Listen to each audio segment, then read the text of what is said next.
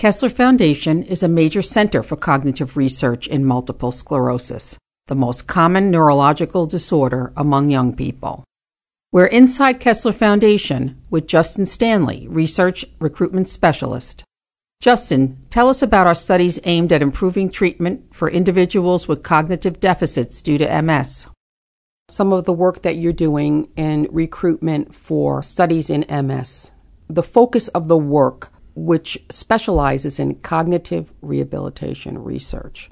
So, can you talk a little bit about cognition, cognitive rehabilitation strategies, and the, and the research studies being done at Kessler Foundation? Multiple sclerosis, or MS, is a condition of the nervous system.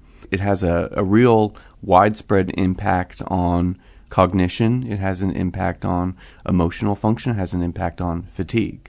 When we talk about cognition, we're talking about the ability to to think, so to kind of reason through, plan step by step, talking about the ability to learn new information and remember what you've learned. So it's it's not an abstract concept. It really relates to day to day what people need to do to take care of their family, to get the kids off to school in the morning, to be successful at your job. And one of the real difficult aspects of MS is that it, you know, can have a, a very rapid onset and a rapid change in people's abilities, or it can have a more slow, gradual onset. So, what happens to people is that they are trying to stay in their life, live their life the best way they can, stay at work, stay in school, help their families, but because they're having problems with cognition, which can be either immediate and severe or, or, or very gradual but still severe, they find that they have to stop doing these things that are so important to them. And what we are doing at Kessler Foundation is studying new ways to help people with MS restore function and improve their cognition so they can get back into the swing of things and get back to doing the daily tasks which are important for them. Some of our MS studies look at fatigue as a major factor that impacts cognition. Uh, some of our studies look at the speed with which a person can learn new information and access the information they've learned. And we're looking at treatment methods to improve these very concrete aspects of cognition, these aspects of cognition that really connect to things people do day to day. And now I'd like you to talk to our listeners who have MS or have a loved one who has MS. And what is the message that you want to get across to them about research and them, at research and what it can do for them? One thing I'd like to get across is that there's an image of research as just being about learning about a condition right? So taking asking questions about what a condition does in kind of in an abstract way. What's you know, how do the nerve cells degenerate in MS or what medications can be effective for MS? What the kinds of questions that our researchers ask are questions that are not different from what the individual with MS might want to learn about their condition. What is it about um, fatigue in MS or the ability to cope with MS that can help a person get back to work. That's an example of a question that our researchers are asking. Or can this specific kind of treatment, which you know uses a computer program, can that help someone with MS be able to think more quickly so that they can get back to work or get back to school or helping their family out? Uh, these are the kinds of questions that our researchers ask and I think that's what makes our research so unique. It's really focused on practical outcomes for people. Um, we are testing cutting edge treatments that can potentially benefit people with these symptoms.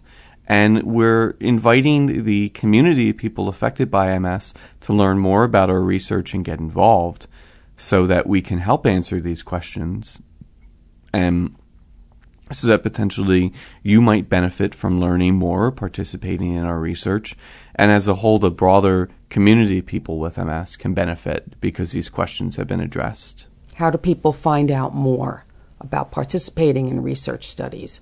Well, they are certainly welcome to give me a call. I'm always happy to talk about our studies and to listen to people affected by MS and their caregivers about what they're going through and how our studies might be relevant to them. Uh, they are also welcome to visit our website where we've posted a lot of information up about the work that we're doing and how folks can get involved. Let's talk about a very common symptom for people who have MS cognitive fatigue, which can be very disabling and debilitating and a real obstacle to the kind of activities all of us have to do in our daily life, including our jobs. Cognitive fatigue is something that can really impact anybody, even if they don't have MS or another medical condition. Think about when you wake up in the morning after not having gotten enough sleep the night before, or if you're sleep deprived uh, you're going to drink a lot of coffee or a lot of tea to try and get through the day. And even so, you're still going to have trouble, for instance, getting the right words out. Uh, you're going to have trouble following up on your goals, following up on your plans, because it's going to seem to take so much effort, more effort than it did before. So imagine feeling this way all the time even if you're you're drinking two or three cups of coffee a day or getting the right amount of sleep, you still feel like you're in a fog and that the words aren't coming quickly enough or that the reactions aren't coming quickly enough. So this is how a lot of people affected by MS describe themselves. They describe themselves as being in a in, in a fog, constantly tired, constantly fatigued, not just physically but mentally. And Kessler Foundation recognizes that this is probably one of the most debilitating symptoms because in our modern day society where we everyone is expected to multitask you've got to have one eye on your phone you've got to have one eye on your computer and you've got to have attention on everything else that you have to deal with for your job. That cognition and cognitive energy is a really stretched resource for the normal person. So, for a person with MS, there's even more of a need to learn more about fatigue and find ways to treat it so that they can be successful at work, so that they can do the things that they need to do for themselves and for their family. Another common symptom, which is also under recognized in the MS population, and that's uh, difficulties with emotional processing which means people have difficulty understanding the emotions of others. Can you talk a little bit about what type of problems that leads to in daily life for people with MS and why it's important to research that? Well, thank you for bringing this up, Carol Ann, because this really is an under-recognized symptom. So, emotional processing, you know, the word is not one that we often encounter in our day to day life. Um, but like you said, very simply, it just means being able to recognize the emotions that other people have. So for most of us, um, even for people when they are, are early in the course of their MS condition, this is something that is really taken for granted. Your boss comes in, they want to talk to you about something. The first thing you're going to do is you're going to look at their face. You're going to try and figure out, are they upset? Does this seem like a small thing or a big thing? Uh, you're going to look at their eyes. You're going to look at their face. You're going to look at their mouth. All these little cues are going to tell you how that person might be feeling towards you so that you know what to expect and what to say. MS, in attacking the brain and attacking brain function, affects this ability. It makes it harder to tell what people are feeling as a result of looking at their face. So, the way that this plays out for the person with MS is increased confusion and uncertainty about how people around them are feeling. So, it's very easy, I think, once you've set up that concept to imagine how it could affect someone in their daily life. That you don't know how the boss feels about you when they come in to tell you that they need to talk to you about something. Or your spouse is suddenly a much more uh, mysterious person to you because you can't tell if they're upset at you, if they're happy with you. The intensity of their emotion seems different. Uh, over time, we find that people with MS who are affected by this will tend to isolate themselves and avoid talking to other people, even loved ones, because this is becoming so difficult to deal with.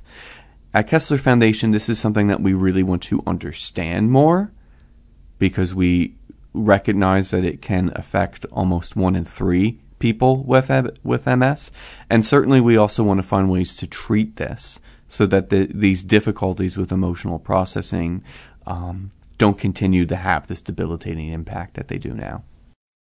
A common symptom of MS, and one that everyone can relate to, and that is uh, memory difficulties.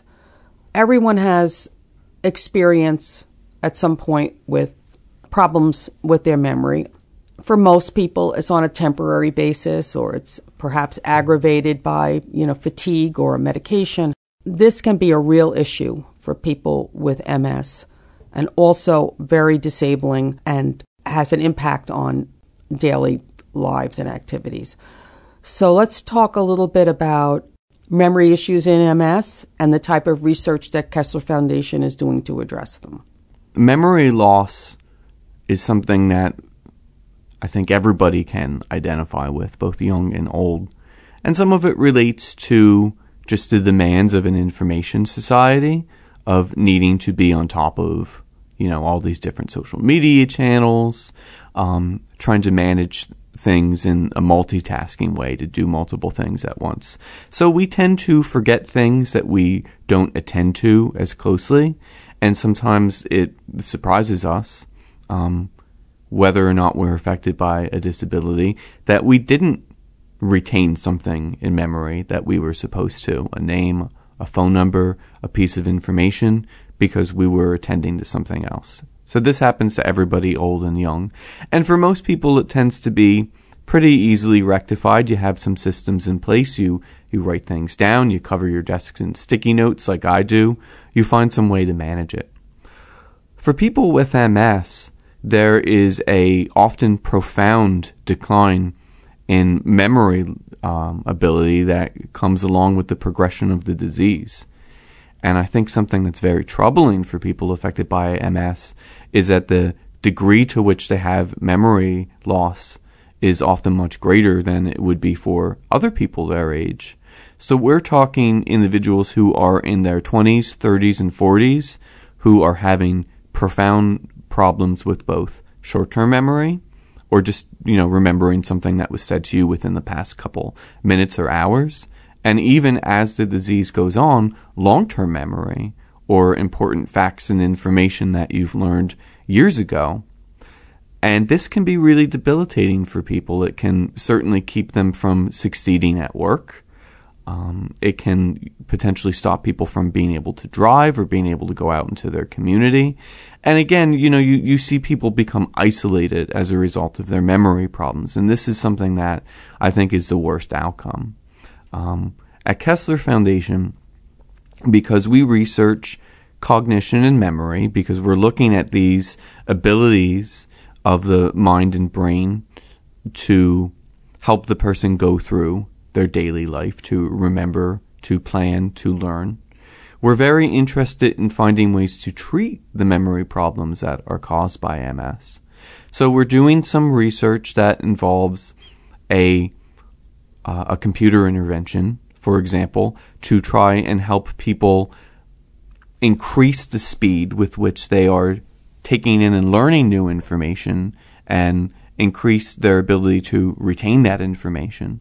And we're really hopeful that by studying the effects of this treatment on people with MS, we can find a way to increase or strengthen the current cognitive rehabilitation treatments that are out there to be more helpful for memory problems uh, because this is going to affect so many people who are affected by MS.